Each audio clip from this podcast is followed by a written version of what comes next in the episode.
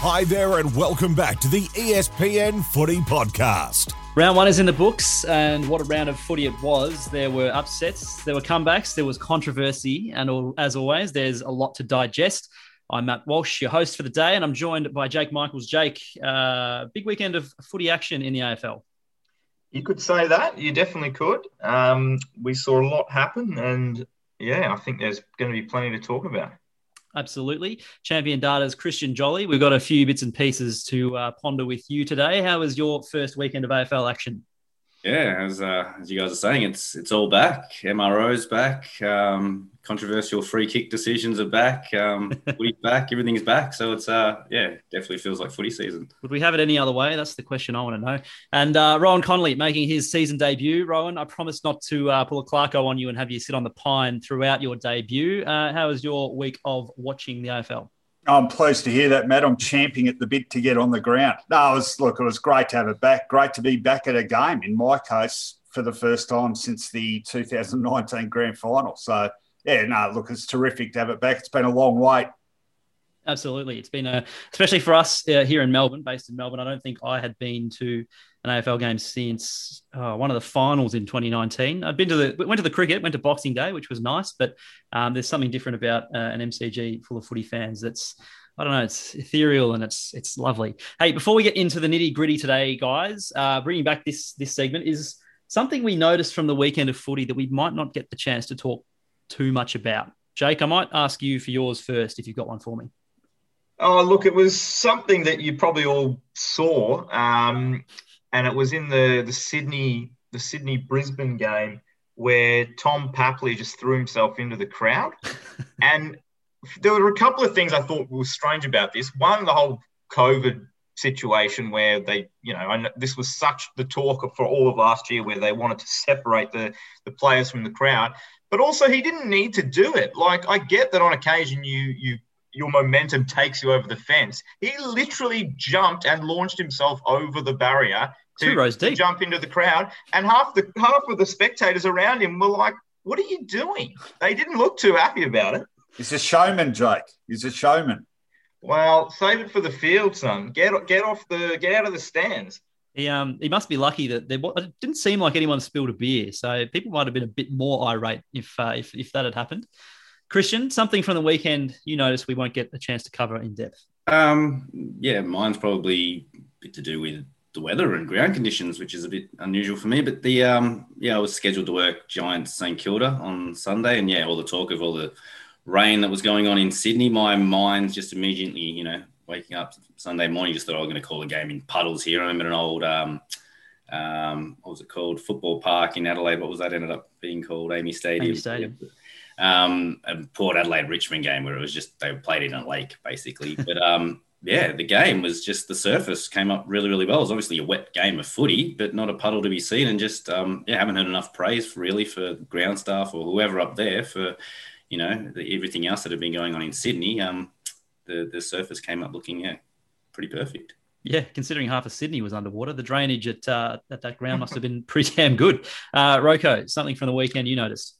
Uh, what? Sorry, Matt, I can't hear you. I'm still recovering my uh, sense of uh, hearing from the Essendon Hawthorn game. I sat in the outer, and it, it, it just struck me. I know I'm getting old and cranky, but uh, you know, a lot of people complain about the extraneous noise that goes on during a day at footy, pre-game, during the breaks, uh, half time. Now you get it after every damn goal. It's just insane, I think. One of the great things about the atmosphere at the footy is the crescendo of supporter noise following a side's goal. Now you don't even get to hear that because it's drowned out under a wave of Katy Perry or some stupid 21st century dance mix thing. And uh, I was trying to have a conversation with my sister. You know, we don't get to catch up that much. I'm having to scream in her ear for three hours. And my side lost after being 40 points up. So, yeah, in all, uh, it wasn't a great uh, experience. The um the the shame of it all is is given that the AFL wants to increase scoring and increase goals, you're only going to hear more of this. Yeah, well, it might bring me up to date with some more contemporary music because I am a bit stuck in the '90s musically speaking. It might be. Hey, uh, I got a few. How much time you got? Toby Greene wearing personalised undies with his number four GWS on it. I thought that was quite funny when he got pants. Uh, Rohan, uh, one for you. I was at the footy on Thursday night, and my lovely partner Rowdy's on crutches at the moment, so we were on level four, and we were going to get the uh, the elevator down to the ground level so we could get out of the ground. And the elevator was relatively full uh, at level four, and it stopped at level two. And who would get in? But about six or seven journos who can't walk the two levels down to go to the post match rooms.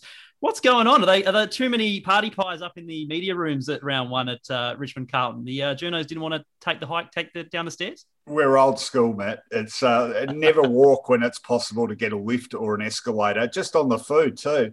I actually availed myself of a lovely uh, Japanese salad in the MCG media area. It's very 21st century, the food up there. Forget the party pies. very good. Uh, and another one, quick one from me. Uh, I really do like how the government and the AFL, at least in Melbourne, has sort of organised the, the crowd caps and the social distancing and all that sort of stuff. But the thing that really irked me was Metro Trains didn't come up with any uh, any way for for fans to safely get on stations and get on trains because every train I saw was packed like sardines and, and the platforms were chockers. So not too sure what's going on there. Uh, anyway, let's get into it. Uh, heaps to talk about. It was a big round one of footy action. Uh, just being back at the footy, RoCo, you kind of touched on it, but uh, nice feeling. Oh, it was. It was fantastic. I mean, um, and and funnily enough, you know, for all the annoyances too, like uh, I, I probably left my run too late to drive to Carlton Richmond. And um, by the time I got there, the car park was shut, and I had to remarkably talk my way under the ground to the uh, the um, usually uh, sort of gold plated parking underneath the ground. But w- once I got in there and sat down and started watching it, I thought, you know what? It's great to be able to be annoyed by those things and, and just having the crowd. I mean, you can just see how happy people were to be back, you know, and, and just interacting and having that cultural experience of a day at the footy. So, you know, it's it, it is a Melbourne thing, isn't it? Most of the other states now are, have sort of had their crowds. They had a taste of it last season. We've had none of it. You know, we've been we've been living in solitary confinement. So just to get out there and and among among the people of Melbourne, the footy fans, it was a terrific experience. Mm, the walk from the the train station down to the gates was uh, it was just a nice experience to have people discussing matchups and who's in and out and the medical sub and all this sort of stuff. So, um, yeah, nature's healing, I think, is, is probably the term I'd use. Uh, but in terms that's that's off the field, but on the field, I mean, the standard of play. Jake, you watched all the all the footy games over the weekend from from your couch. Um, what did you make of? Firstly, I guess footy in general, uh, and then the scoring, and then the way that the new rules. I mean, where do you want to start? Gee, that's I don't know where to start, but I thought the standard was good. I think um, I think the last couple of years it's been pretty good. It's it's we generally hit the ground running. I, I think they've kind of found that sweet spot with preseason. I don't think they need to have. I don't think we need a long preseason. We don't need four or five games. The standard was good enough for it to be round one and to have to actually start where it counts. Um, games were good, as, as Rohan said. The the Essendon Hawthorn game you know, an incredible comeback from the Hawks. We saw some really good play. We saw some great performances by some uh, top players in the league. I think it's clear that the game has opened up, um, whether we yeah. like that or not. Um, I know we've spoken in the past that low scoring games aren't necessarily a bad thing, but having said that, um, opening up the play is what the AFL wants to do, and it's what the majority of fans probably want to see. Um, and I think we can all agree that that's certainly what we saw uh, in round one based off the new rules that have been introduced for 2021. I think the thing I was most worried about was uh, it opened it, the game opening up so much that scores were going to be so high in the sort of 120s to to 130s yeah. again. we and didn't see that lose, at all, though. You'd lose think... that aspect of defense, but even though it was easier to sort of transition from the back half into the forward half, scores weren't outrageously high, and there was still elements of, of excellent defense. You saw some key defenders have some really, really good days. Jake Lever, Steven May, um, uh, was pretty good. Balta had a really good game. There were like there was still elements of defense that were quite mm. strong. So maybe the balance is there, but you know, are we overreacting to one round of footy? I think we probably are overreacting, but I must admit that uh, probably you know second quarter halftime of the Carlton Richmond game, I, I was thinking the same thing. I, I thought, is any team going to be scoring under 100 points? It just seemed so open. Yeah. But even you know, even as the round progressed, I think it, we started to get a little. It, we probably you need a bit more of a sample size, like anything. And I'm, I'm sure Christian can talk about that more than anyone. But yeah, I think it's I think it's a little bit too early. Rohan wrote a piece about this a few weeks ago that we need a few we need a few rounds to wait and see what happens. Um, and I think again, coaches are going to want to shut the game down a little bit more. We're not they're not going to want to see it so open where it's just got ball pinging around from one side to the other. Can I just can I just chip in with a crusty old man perspective, which is, um, yeah, I, I, think there's a happy medium to be had there. But it's funny that you're saying, oh, our score's going to be too high with 130 to 120. I mean, I, I you know I, have been through eras where you know 1972 grand final we had 27 goals against 22 or something. You know, I mean it's it's uh, terrible. It's, it's, uh, well, it's great to watch, I think, but you know, it's a, it's, it just gives you an idea how much our expectations have fallen in terms of scoring. But again, it's not about scoring as much as it's about ball movement, is it? And and Melbourne Freo, yeah, and Melbourne. I mean, Christian be interesting on this one. Melbourne Fremantle is a good example. I thought as a, as a, a skilled game of football, it was terrible. I mean, they couldn't hit the side of a barn. However, the fact that the game was more open and there were more risks being taken and more transitions of the footy made it more interesting than it would have been if it were played in, say, last year's environment, I thought. Christian, I mean, how long does champion data sort of give itself to to like locate new trends and identify new trends? Like one week's probably not enough. Like what stage does do your officers sort of start saying, ah, this is what's going to happen in footy this year? Yeah, so I mean, yeah, one week's not enough. And again, round one's always a good indicator, but it's always, and you sort of touched on it before, Jake, round one numbers are always higher than the rest of the season's numbers when you're looking at, you know, things like ball movement and scoring and that round one seems to be, you know, one of the highest scoring rounds or sort of up there. But you usually use three, four, five weeks of form guys. So four weeks is usually our standard one. Um, yeah, usually three to five weeks is usually a good sample size of, you know, this is where things are heading or this is, you know, a good enough sample size to say this is the trend. But again, just looking at the first, um, well, the one week of AAMI Community Series and the first round of 2021, definitely ball movement is up from back 50 to forward 50. So up by about, you know, six, 7% from last year. But again, as Rohan said, it's, it's nowhere near the mid 2000 numbers, let alone what it was before that. It's back to where it was about 2008, 2009. The interesting number for me is stoppages. So again, we just talked about the ball, the, the game being more open. So yeah, whether it goes, you know, from end to end, that's one example of it being open, but just not having stoppages and continual ball ups and throw ins around the ground. So taking out centre bounces, there was uh, only 49 around the ground stoppages per game um, this round, and there was 64 last year. That's that's the normalised number last year. Mm. So it was you know add 25%. It was you know always hovering around 61, 62 was right up to 71 in 2015, and the AFL came in and brought in a new holding the ball rule, tightened up on that. Basically, couldn't jump on the ball and not make an attempt to get it out. So that's been low for you know across the AAMI Community Series and round one of 2021. The disheartening number for me it was so high last year across the season. Last year's round one number was slightly lower than this year's round one number. so last year round one, we were probably all sitting there going, the game's open. There was 46 around the ground stoppages per game across mm. nine matches. 49 this uh, this year, which again is a very very low number compared to the last 12 years of football. Uh, but we did see a hint of it last year. Um, 666, I know might have contributed a bit to that. The, the kick in rule, um, and they've gone another five metres again this year. There's big changes in the numbers for that as well. How easy it is to get into your forward half from the kick in's gone up by about 10% from last year. Um, but yeah, the stoppages one is, yeah, you know, my memory's not great enough to remember back to round one and all the commentary after it, but I'm sure we're all happy with the game after round one last year.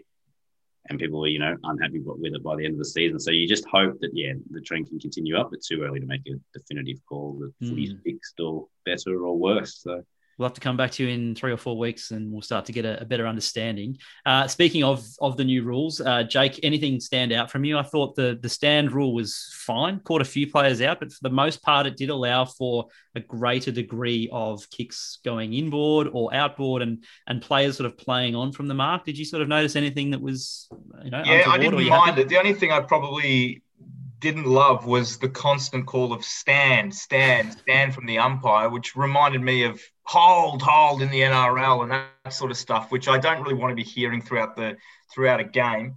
Um, but yeah, I think it kind of worked as we sort of thought it might. And again, we're going to have to wait and see a little bit longer. I think the big one for me, the, the new rule that I was sort of keen to to track over the weekend was um, the medical sub and how that was going to be used. And we've all sort of had an inkling that clubs would sort of try and manipulate it a little bit. And I think it's fair to say we did see a little bit of that pro- probably. Um, so that's going to be interesting to see how we continue with that going forward and whether further changes are made. Um, because I, I, think it's clear that whether we need just a standard sub um, and we use we have one sub that's used as we had a, a few years back, um, but I think as it currently is, there's room for clubs to get around this and manipulate the rule a little bit. Just on mm. that, I, I'm I'm really annoyed about this. Not because they've done it. I'm annoyed that they've done it and then allowed themselves to be put in a position where it can be manipulated. Yeah, and well, all, there's no need. Well, all I had to do to prevent that was to say that if you were subbed off, it's mandatory that you miss 12 days of football. Yep, and and agreed. if you recover quicker than that, tough. That's the price you pay for making that call. But to give them that wriggle room of saying, you know, reasonably believed you'd miss 12 days, it just creates a problem that they didn't need to create. I just, mm. they shoot themselves in the foot yeah. continuously. It's, it just defies logic. Yep. It should be a sub that can be used for anything at any time and everyone has it, or it's just for a, as you say, you must have 12 days or however long they want to make it off. You, you can't you, you can't be in the middle with this. Yep. Um, and, and again, as you say, they're, they're tiptoeing around it in the middle, and it's it, it is going to be manipulated. That's what is going to happen, just like any rule. And the worst part, the worst part about it for mine is, apart from the manipulation, it's the extent to which it's going to be speculated about, which is, you know, brings me on the player. Like you see, first player of Boston, you know, comes out and you can see, you know, yeah. saying. but I mean, you know, how aren't we all going to be really bored with that sort of discussion by round seventeen? I know I am. I'd rather yep. be talking about the game rather than you know, is this Reggie Didge or not? You know. Yep. No, I, I, agree. I think that the 12 day rule, blanket rule, would have been one that would have dissuaded a few coaches from making some calls. Uh, but hey, look, the AFL, we, we know that they're not averse to changing things uh, early in the season or mid season. So we might see that uh, retroactively uh, applied. Um, Speaking of missing weeks, uh, two big players, big names are going to miss. You, well, we, we think one of them's going to miss a few weeks, and then another's out for for maybe up to ten. Uh, Matty Rowell, uh, PCL injury. Uh, it's not likely that he's going to need surgery, but it's just such a shame that we are not going to see him in action for a while. Uh, and Patrick Dangerfield, obviously, for his big bump. Um, look, a lot's been said about it already, and I know that the tribunal is meeting tonight, so we can't speculate too much. But Rohan, he's he's probably in trouble. Oh, I think he's definitely gone, isn't he? I mean, I, I heard some interesting discussion about the various ways that the interpretation of this rule has changed. And I think the AFL, uh, I think up to three times, have changed the onus on the player choosing to bump and whether they were responsible for any incidental contact that happened. Look, I'm a bit old school on this, which is that, you know, I, I think if you're going to have a contact sport, and you are going to allow bump, that the duty of care thing, you know, in, in, in play two players coming at each other with a fair bit of velocity, there's mm. always going to be some sort of incidental contact. Should a player be responsible for the consequences of that? Well, I guess in the modern age and with the dangers of the concussion thing, there's a fair argument you should. But I, again, I sort of feel like this one, it's you're either in or you're out. You know, if you are going to allow bumping at all, I, I personally think you have to be um, prepared to, uh, you know, allow some sort of incidental contact. But I, I, understand why he will be suspended. I think two weeks would be appropriate. Yeah, I think if you choose to bump, um, and, and, and Kelly's hands were not, he couldn't protect himself. He was in the, the, motion of hand passing and his hands were out in front of him. So he has no way to protect himself. I think if you choose to bump in that situation, you're in strife. If Dangerfield had, had laid a late tackle, the worst that's going to happen is it's going to be a downfield free kick, which is, you know, five meters down the field. So I think, um, and uh, Jake, maybe, maybe this is more of a contemporary thought, um, but I think bumping is great. Choose to bump, but you know, if you get it wrong, you're in big strife. Yeah, it's interesting. I, you know, I kind of think it's like Shane Warne's always talking about how he doesn't like that a ball in cricket can be adjudged or can be judged to be uh, out and not out on the DRS based on the umpire's call. And I feel it's similar with this, where the bump, the same bump, depending on if he if he if if Kelly is slightly higher and he bumps him in the shoulder, we're not talking about this. So it's so it's it's I get it. I'm kind of with Rohan. I, I understand why he has to be suspended, but again, I fully agree. If we're going to allow if we're going to allow these bumps to occur, and we're always saying, oh, bumping's a part of the sport, which we don't want to get rid of, and we've got to understand that there are going to be times where this happens. Because I think we'd all agree there was no there was no malice in it. It was, it was clear he wasn't trying to take him out. Well, the one, the one for me, and I said it after the Zac Williams one is, and they need to put this in writing. You need to protect the ball carrier. He's just, it's, it's not a bump where they were both going for the ball, or Kelly had just picked up the ball and fired off a real quick handball and dangerous for bump. Kelly ran for 10, 15 meters to the spot where he was, handballed the ball. Dangerfield chose to do whether he tackled him or it bumped him. It was going to be an illegal act late because it was going to be, and it was paid downfield after disposal you got to protect that, and that's that's probably the one where again we're discussing this. If they had a written rule of you get an extra week if it's just you know it's after the it's it's in the act of the guy still disposing the ball just afterwards, and it was late. The umpire judged it straight away. It was a free kick. It was a late hit. Um, so yeah, the, the injury coming into account. That's that's I'm sort of okay with that as well. I get why you know there's uproar because there's so many ifs and buts, but I think the standard one is it's at least a week and whatever on top for the fact that it was after disposal and it was late and mm. yeah, you got him. If, if, you bump him shoulder to shoulder, it's not a problem, but he just didn't judge it well. Or uh, look, I'm not an elite footy player, so maybe I'm I'm taking a few liberties in saying that it's easy to not. But but even if he bumps him in the head and he doesn't get concussed, we're probably not talking about this. So that see that Jake, for me, is there's a bigger question here, and it comes down to that eternal debate between intent versus consequences. Yeah. And clearly, they've put a lot more stock in consequences. And again, I understand that. But I, I just think in a, a sport played at this velocity and a contact sport, it's a bit, yeah, you, you can be really unlucky to get mm. make contact with a guy in the wrong mm. spot who's seriously hurt. So you end up paying a far higher price than what could be a more potentially damaging act, but you get lucky and the guy falls the right way or something. And absolutely, and that goes back to what I was saying about the the cricket analogy, where you, where the same thing can be two different penalties, which doesn't make sense. You know, we, yeah. should, we should be stamping out the action, and if the AFL wants to stamp out the action, by all means do it because it's something you know we don't want to see players getting hit late. I, I 100% agree, and there's an opportunity here for the AFL because we we rarely see the top players um, particularly with players in line for you know a Brownlow medal. They don't want to be rubbed out so early in the season. Um, and there's been times with Dangerfield. There was one with uh, Lachie Neale. There was one. There's been a couple with Nat Fyfe in their Brownlow years, at which they haven't got off. But I think this is a great opportunity now. We know he's going to get at least one week. There's a big opportunity for the AFL to come out and say, right, we're going to give you three or four weeks here, and and, and set down a big marker for, for this type of action. Mm. Yeah, plenty to ponder, and we could debate this uh, all episode, but we do have to keep moving on. Uh, in a word, Jake, can Matt Rowell still win the Rising Star if he only plays 10 games this year? Yes, he should have won it last year, only played five. uh, fair enough. It'll be a shame we won't see him on the park for a while because uh, he's box office, really. Um, he, he, you sort of tune into Suns games to watch him and to have him on the sidelines again. Uh, it's a big shame and big loss for footy, but he will be back uh, bigger and better, no doubt. Hey, Christian, we talked about it a little bit earlier, but um, you, you sort of have started noticing some themes, at least through the first couple of weeks of action with the AAMI series in round one.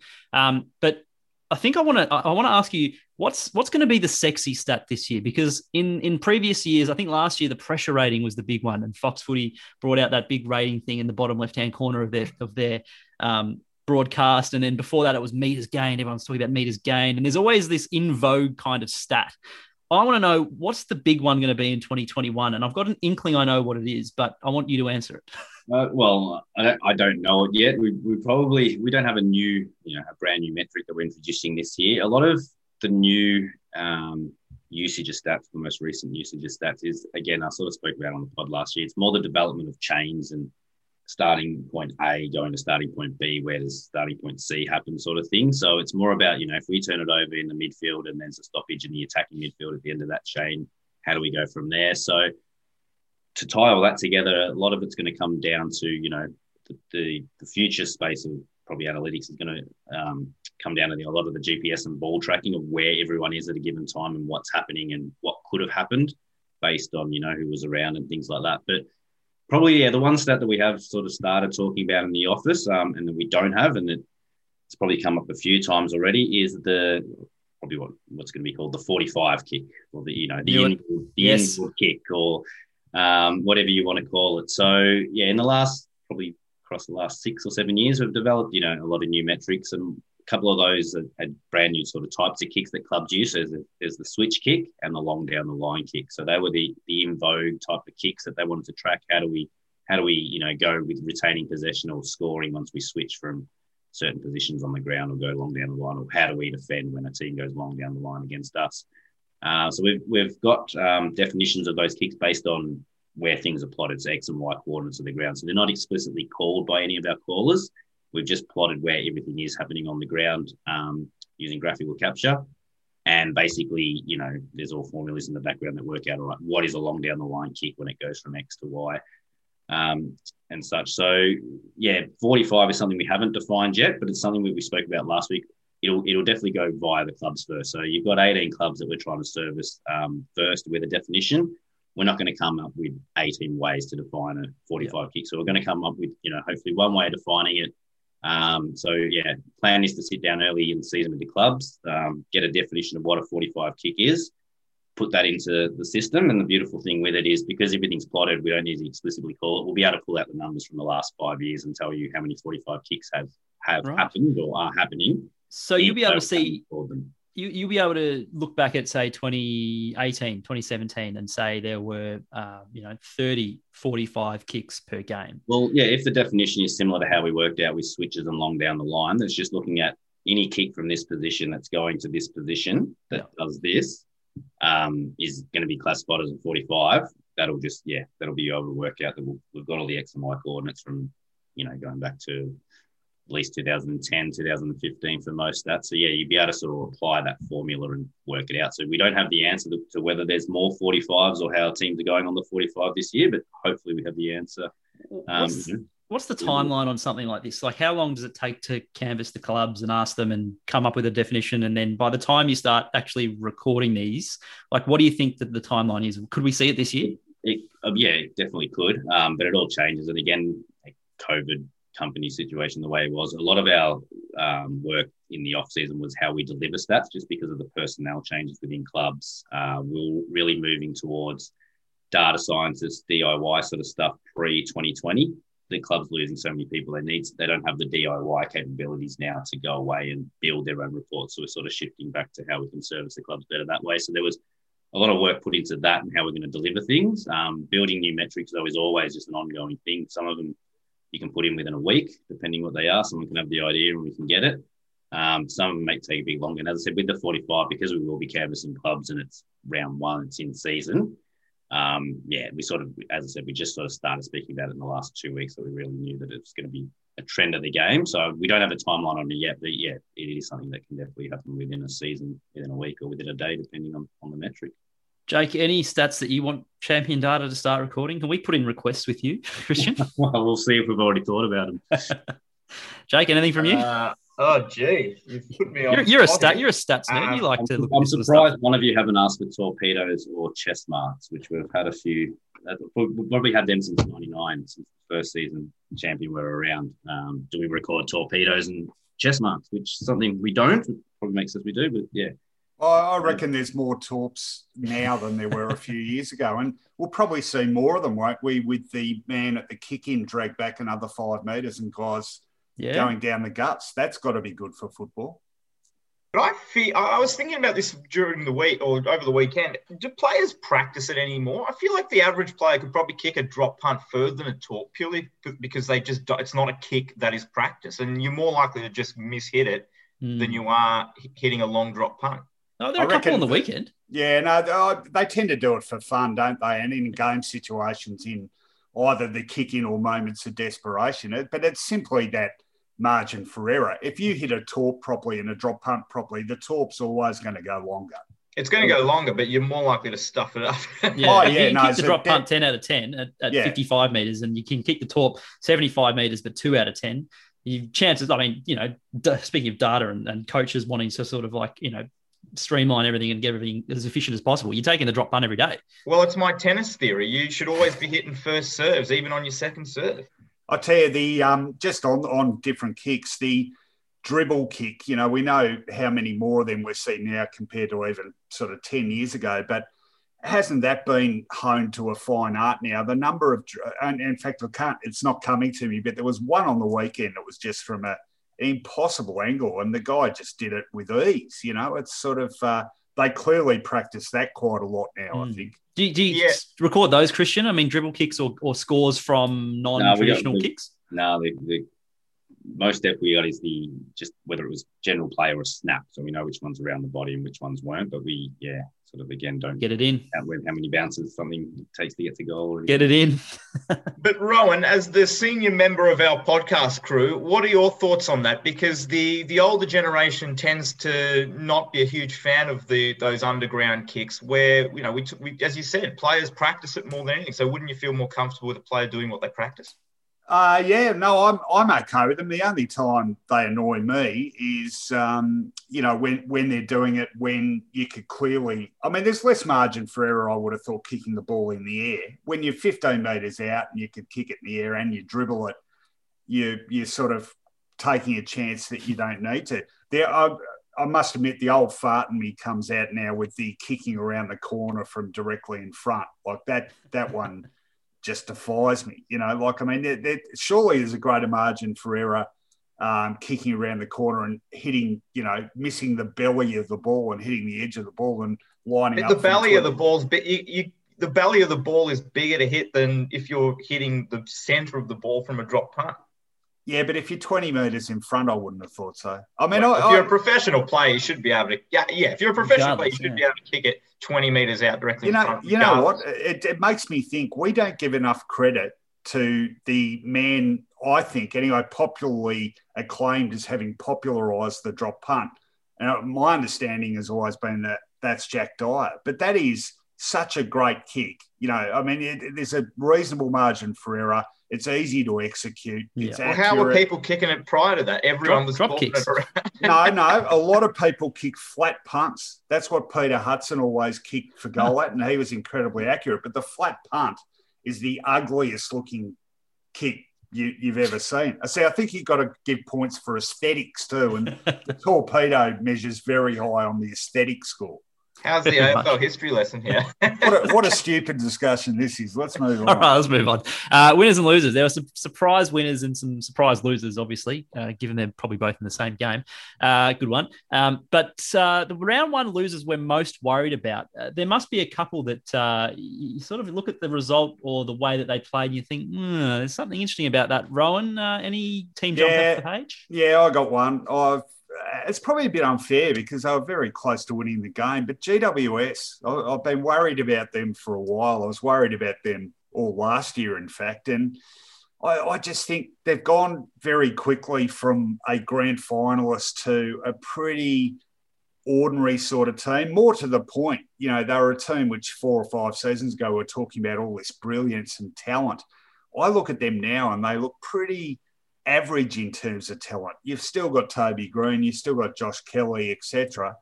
But I don't think they've got any more stars than most other sides now. I find it hard to Thank you. I, I find it hard to define the way they play footy. I, and uh, I, I'll tell you the other thing watching Making Their Mark, in which Stephen Coniglio is one of the key subjects, there's a few insights into that team there that are cause for concern. So that was a reasonable effort by them against the Saints, who are a good side. But I looked at them and I thought, I don't see where your improvement's going to come from. I think you're more dependent upon Toby Greene, Josh Kelly than you were. Um, and more and more, and this was this was a real hobby horse of mine last year. I think now, in hindsight, you look back on the 2019 Grand Final appearance, and that was the mirage, and everything that surrounds it is the norm. And and what that means is they had an exceptional three weeks of football in September 2019, which got them to a grand final. to look at what their actual uh, capacity is, you look at what's around that, both before that and after that. And the fact, the bottom line is, it hasn't been that great. Yeah, I think the the Giants are a Toby Greene serious injury away from being a bottom five side. I, I then I don't see where the goals are coming from. I think, yeah, well, they got they've got Himmelberg, they've got. But it's a different role now for Himmelberg. You know, all of a sudden he's the focal point. Yeah, yeah, no, no, no. I agree. I agree. I mean, the the more you know, you find the more you talk about a star player at one club, the sort of the more worrying it is because like who else is jumping up? And they've got some decent young players emerging, but quickly enough. Yeah, yeah got my doubts. The gap. There might be. I mean, it was a wet game as well, but it was a little bit of their scoreboard as well. So they won the contested possessions by 30 across the game. So did their job winning the ball in wet footy. It's their highest contested possession differential in a loss, though. So again, just lacking that probably, you know, finishing touches down forward. Class. Um, any any cause for concern for either Cats fans or Lions fans, or is it just a case of you know what um, it happens sometimes and, and you just got to take the loss and move on? Well, I, I think you do, but when you sort of said, you know, which team most, you know, lost concerned you the most, it was probably Brisbane and the way they lost to Sydney. Um, just the fact that the one number that stood out to me is they conceded 51 points from back half turnovers. So, you know, Daniel Rich, Hugh McCluggage, blokes like that, turning it over in the defensive half and Sydney scoring from that. So Brisbane conceded the third fewest points from that last year, and Sydney are in the bottom three for scoring from that last year. So again, one game, you don't make big statements, but at the Gabbatoir, at your own home you know, home ground, I did that game, and that's the first thing I noticed. I'm like, they can't get it out of their back half here, and even when they did, it wasn't the natural, smooth Brisbane ball movement um, up, you know, up to the you know forward half. There was sort of some luck to it when they did get it out of there. Uh, again, I'm sure they can turn around. They're a better team than what we saw Saturday night, but yeah, that was a concerning number for me. How long, Christian, since Brisbane conceded nine goals in a quarter? Oh, I hadn't looked at that, but yeah, again, I, I, did look at a lot of their numbers, and it only goes back to three or four years that they were bottom two. So it's it's you know their, their numbers. Have, I hadn't looked at the nine goal quarter thing, but in terms of the points from turnovers, it was something they were doing, you know, quite consistently in some of their, well, not consistently, but a few games in 18 and 2017 when they were still sort of had the good games and bad games. They were doing this. Um, but yeah, that, exactly that. There was just as I said, I did the game and you thought, well, Sydney are doing well to hold on here, hold on here. When are Brisbane going to put the foot down? And Sydney put the foot down and ran away first. It was amazing.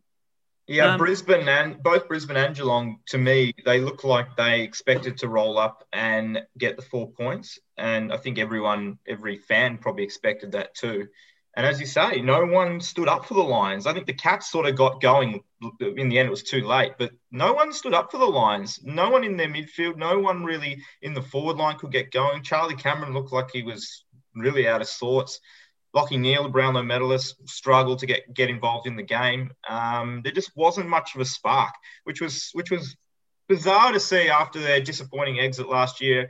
Everyone, a lot of people have picked Brisbane to go all the way this year. So yeah, it was not the ideal start for the Lions. Well, on the flip side, the winners we're most surprised by. Uh, Rohan, I take it you're not too surprised by Sydney's result, given you had them as a smoky to make the eight. Yeah, well, I put him in my eight. I, I put him eighth, uh, and it was a bit of a hunch, but I'm always a big believer in how a side finishes off the previous season. And Sydney's end to last season really impressed me. I, what a couple of games in particular, particularly their win over Melbourne up in uh, Cairns, I yes. think it was. They they just and I like the way they've rebuilt their lineup. Um, I've got a bit of a theory about how the Swans have some advantages in the fact that they're not in a traditional football state. That anything they do, they are able to do without too much support or media pressure.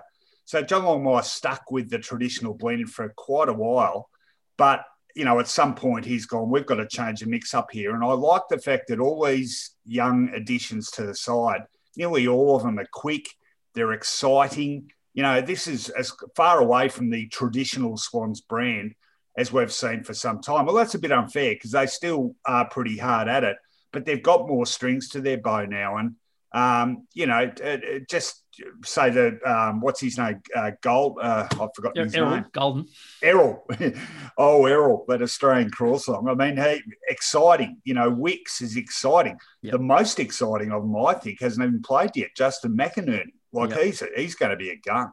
Um, so I, I, just had that feeling that they, they were going to find something. There was a bit of a buzz building around. You know? My question on on the Swans, and they're very very valid points you make. My question is how consistently are we going to see that output from Errol Gulden, from Logan McDonald, Braeden Campbell? They all had such stellar debuts, and that's you know three of your eighteen on the field if they're on the field any one time uh, they're not going to they're not look they're not going to play that level consistently for the first year. Uh, at least it would be unlikely that you know one of them does it, let alone all three. So I, I still think the Swans are in a building year, but um, the signs, as you say, were quite positive, especially on Saturday night. They've got very um, they've got very consistent and durable team leaders, though, haven't they? So yeah. you'd expect that even if the young guys are up and down a bit, you know, those leaders are very reliable in keeping a certain minimum standard. Uh, you know, and again, it's a bit of a cliche, but that comes back to the culture they've built around that club. Uh, you know, they're such a strong, stable club. I don't. I think they're far less likely to have the levels of ups and downs that other sides in a similar position might. Mm. I think. Um, I think Sydney have just about the most underrated player in the comp. Um, in Isaac Heaney in his ability to play underrated. Play. And yeah, I think he's massively underrated he, he's a top 15 player in the league, just about. I mean, he's he, he, can play anywhere. He can play in defense. He can play forward. He can play in the midfield. He kicks goals. He, he does it all. And he's just missed chunks of football at crucial times. He's still young. He's a tremendous footballer. Um, and I don't think people appreciate how good he is because he probably has, just when he's got going, he's had to, he's, he's had injuries and he's gone in and out of the side. But I mean, the luxury of having someone like Callum Mills now into the midfield is that Heaney can play more as a forward, and he he kicks goals like he's he's Toby Greene like he kicks goals. He's got a great knack around goals, and he can go into the midfield and dominate a game. If well. you're this is a question without notice, if you're building a team from scratch and you have the choice of taking Heaney now at his age or Greene at his age, who are you taking? Toby Greene. Yes. Um, I'm still probably taking Toby Greene because I think Toby Greene is a top seven player. I think he's a, an absolute freak, but I don't think Isaac Heaney is that far behind him. It's funny you mentioned those two because I've always felt like uh, Isaac Heaney should be playing a surfy character who blows into the set on home and away. And Toby Greene should be like Billy Bunter from an old Australian 1930s sitcom or something.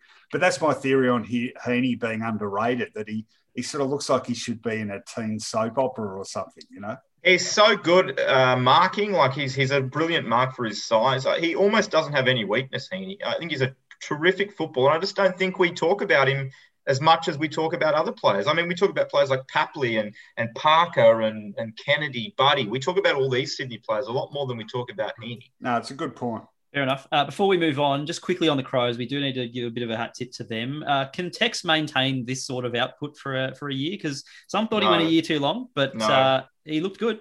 No, he can't. Okay. All right. He did look good, but I, I think we've seen this Bit before. Harsh. And he plays a good game, but I don't think. I, I, Tex will not kick another bag of five for the rest of the year. That's a big there call. Hey, that should have been last week. We had big calls. Yeah, uh, I, I, I, can I take issue quickly with that? I, you're very harsh on, on Tex there. I reckon he can. I, reckon the way the game has opened up will probably suit him a, a bit. Oh, oh, there you go. I'll make That's another call. He will kick at least one other bag of five. I like it. Uh, let's, mo- let's move. let's move on. Uh, we're going to bring back uh, justified hype or hyperbole, uh, the segment from last year, where I'll say a statement to you, fellas, and you will let me know if I'm uh, if the hype is justified or if I'm talking in hyperbole. Uh, Jake, I'm going to throw to you first. Paddy Dangerfield, his best footy is behind him. Um, yeah, I think it is um, because I think what he produced in 2016, 17 was as good as we've ever really seen. Um, so from that respect, I think it is. I don't think it's going to be a drop off. He's still one of the best three or four players in the competition. Um, but I am not sure that we're going to see him have a year where he's going to poll 36 votes in the Brownlow medal again. Fair enough. Uh, I think I know what the answer to this is going to be. But Christian, if you're an unused sub, it should count as a game played. Um, no, it shouldn't. that would be hyperbole because yeah, it, it doesn't sit well with me. But again, I think Rohan sort of uh, explained it well that they may have had 19th and 20th men back in um, the early days and they counted as a game. So I sort of came up with a theory that if they made the mistake 50 years ago, I'm happy for them to make the mistake again and keep it consistent. Uh, but no, sh- it should not count as a debut game and a 50th match on Friday night and things like that. It, it doesn't sit well with me, but um, we'll put in the official database, whatever the AFL tells us to. So you got to feel for the family, right? Like, um, oh, I'm playing my first Downie. game, come along and just sit and watch me wear the vest for three hours. You know how you, and then you by the end of the season, when you're sitting down doing your contract, you're like, well, you're only average five disposals. Yes. per game. The stats angle of it. You know, so it's You, you know how you know when you're getting old when you you bring up an example from the 1970s and then you hear Christian say the early days, you know, like I was around for the founding of the game or something. Just last week, I was the old one on the podcast too, according to Matt. So happy to have one. Bringing the average up. Hey, Rohan, Buddy, uh, he could line up this week, which is exciting news not only for City fans but for footy fans in general, because we've been robbed of not having enough Buddy, unfortunately. But my statement to you is, Buddy will kick a thousand goals in his career. He's got about fifty-six to go. Yeah, I, I think he will. I don't think it's impossible he could get it this year either. But if he doesn't, I don't think there's much doubt he'd play on another year to get them. And it's easy to forget this given, you know, he's had the continual injury problems the last couple of years. But prior to that, he was an incredibly durable player. He, Mm. he strikes me as a sort of bloke, even though he's in his, how old is he now? 30, 33, 34. yeah, I, I still think compared to a lot of guys that age, he's still pretty athletic and strong. And, um, you know, if he can just keep a sort of minimum level of fitness, I, I think he could do damage for a couple of years. And if he plays two years, he gets the thousand. Simple as that. What would Buddy rather right now get the, have the thousand goals to his name or win another premiership? Oh, premiership. Yeah, no I the doubt. flag. He's a very, you know, for all the sort of superstar stuff about him or whatever, he's a very team orientated, diligent, hard-working player. You know, I Do don't we think take he- a premiership and finish his career on 996 goals?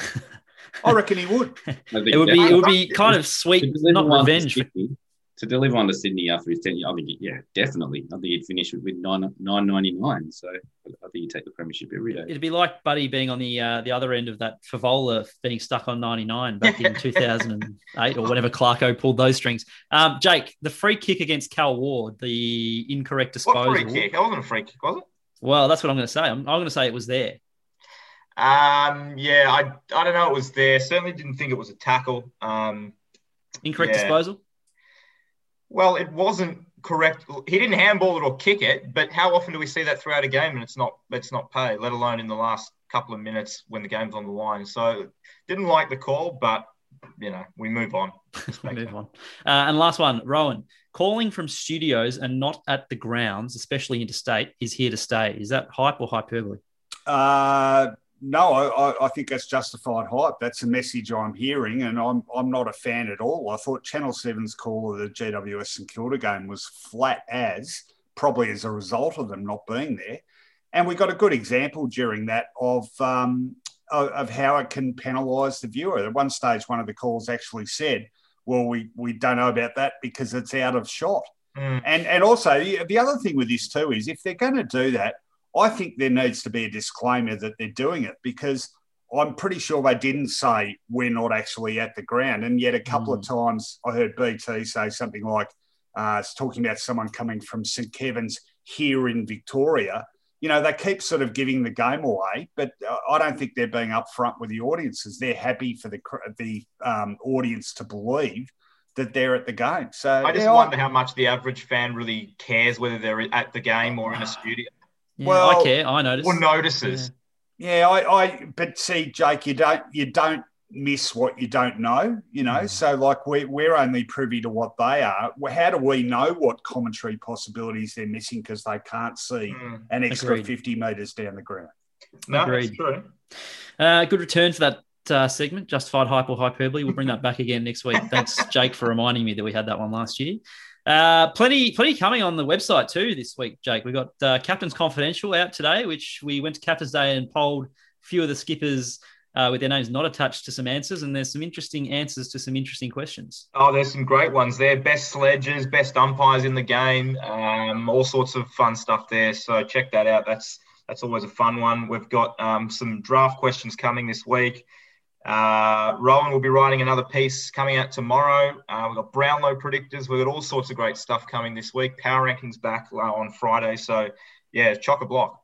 I'm, I'm, co- I'm, keeping my piece very secretive. In fact, so secretive, I haven't even told myself what it is yet. Fantastic. Look forward to reading it uh, uh, on Wednesday, uh, espn.com.au forward slash AFL. Hey, get your footy tips in. I know if you missed the first week, it doesn't matter. You can still catch up uh, because I think a few people would have had a mare considering some of the results. So the footy tips app or footytips.com.au, get your tips in.